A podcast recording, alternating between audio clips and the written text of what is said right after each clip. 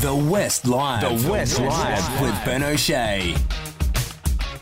this grim story that shocked WA yesterday. A mother and a baby, a th- her three month old daughter, were found dead in a property in Morley. Yeah, this has happened on Robinson Road. What we can tell you is that police are treating this as a murder suicide at this stage.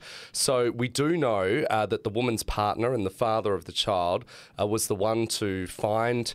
Uh, the pair before calling police, and the father is not considered a suspect, we're told, and the reason for that being uh, that the father was at work.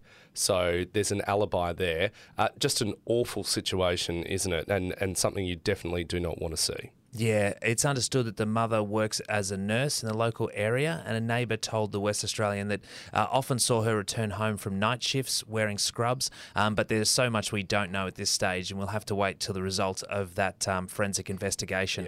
Uh, we saw the police arrive yesterday.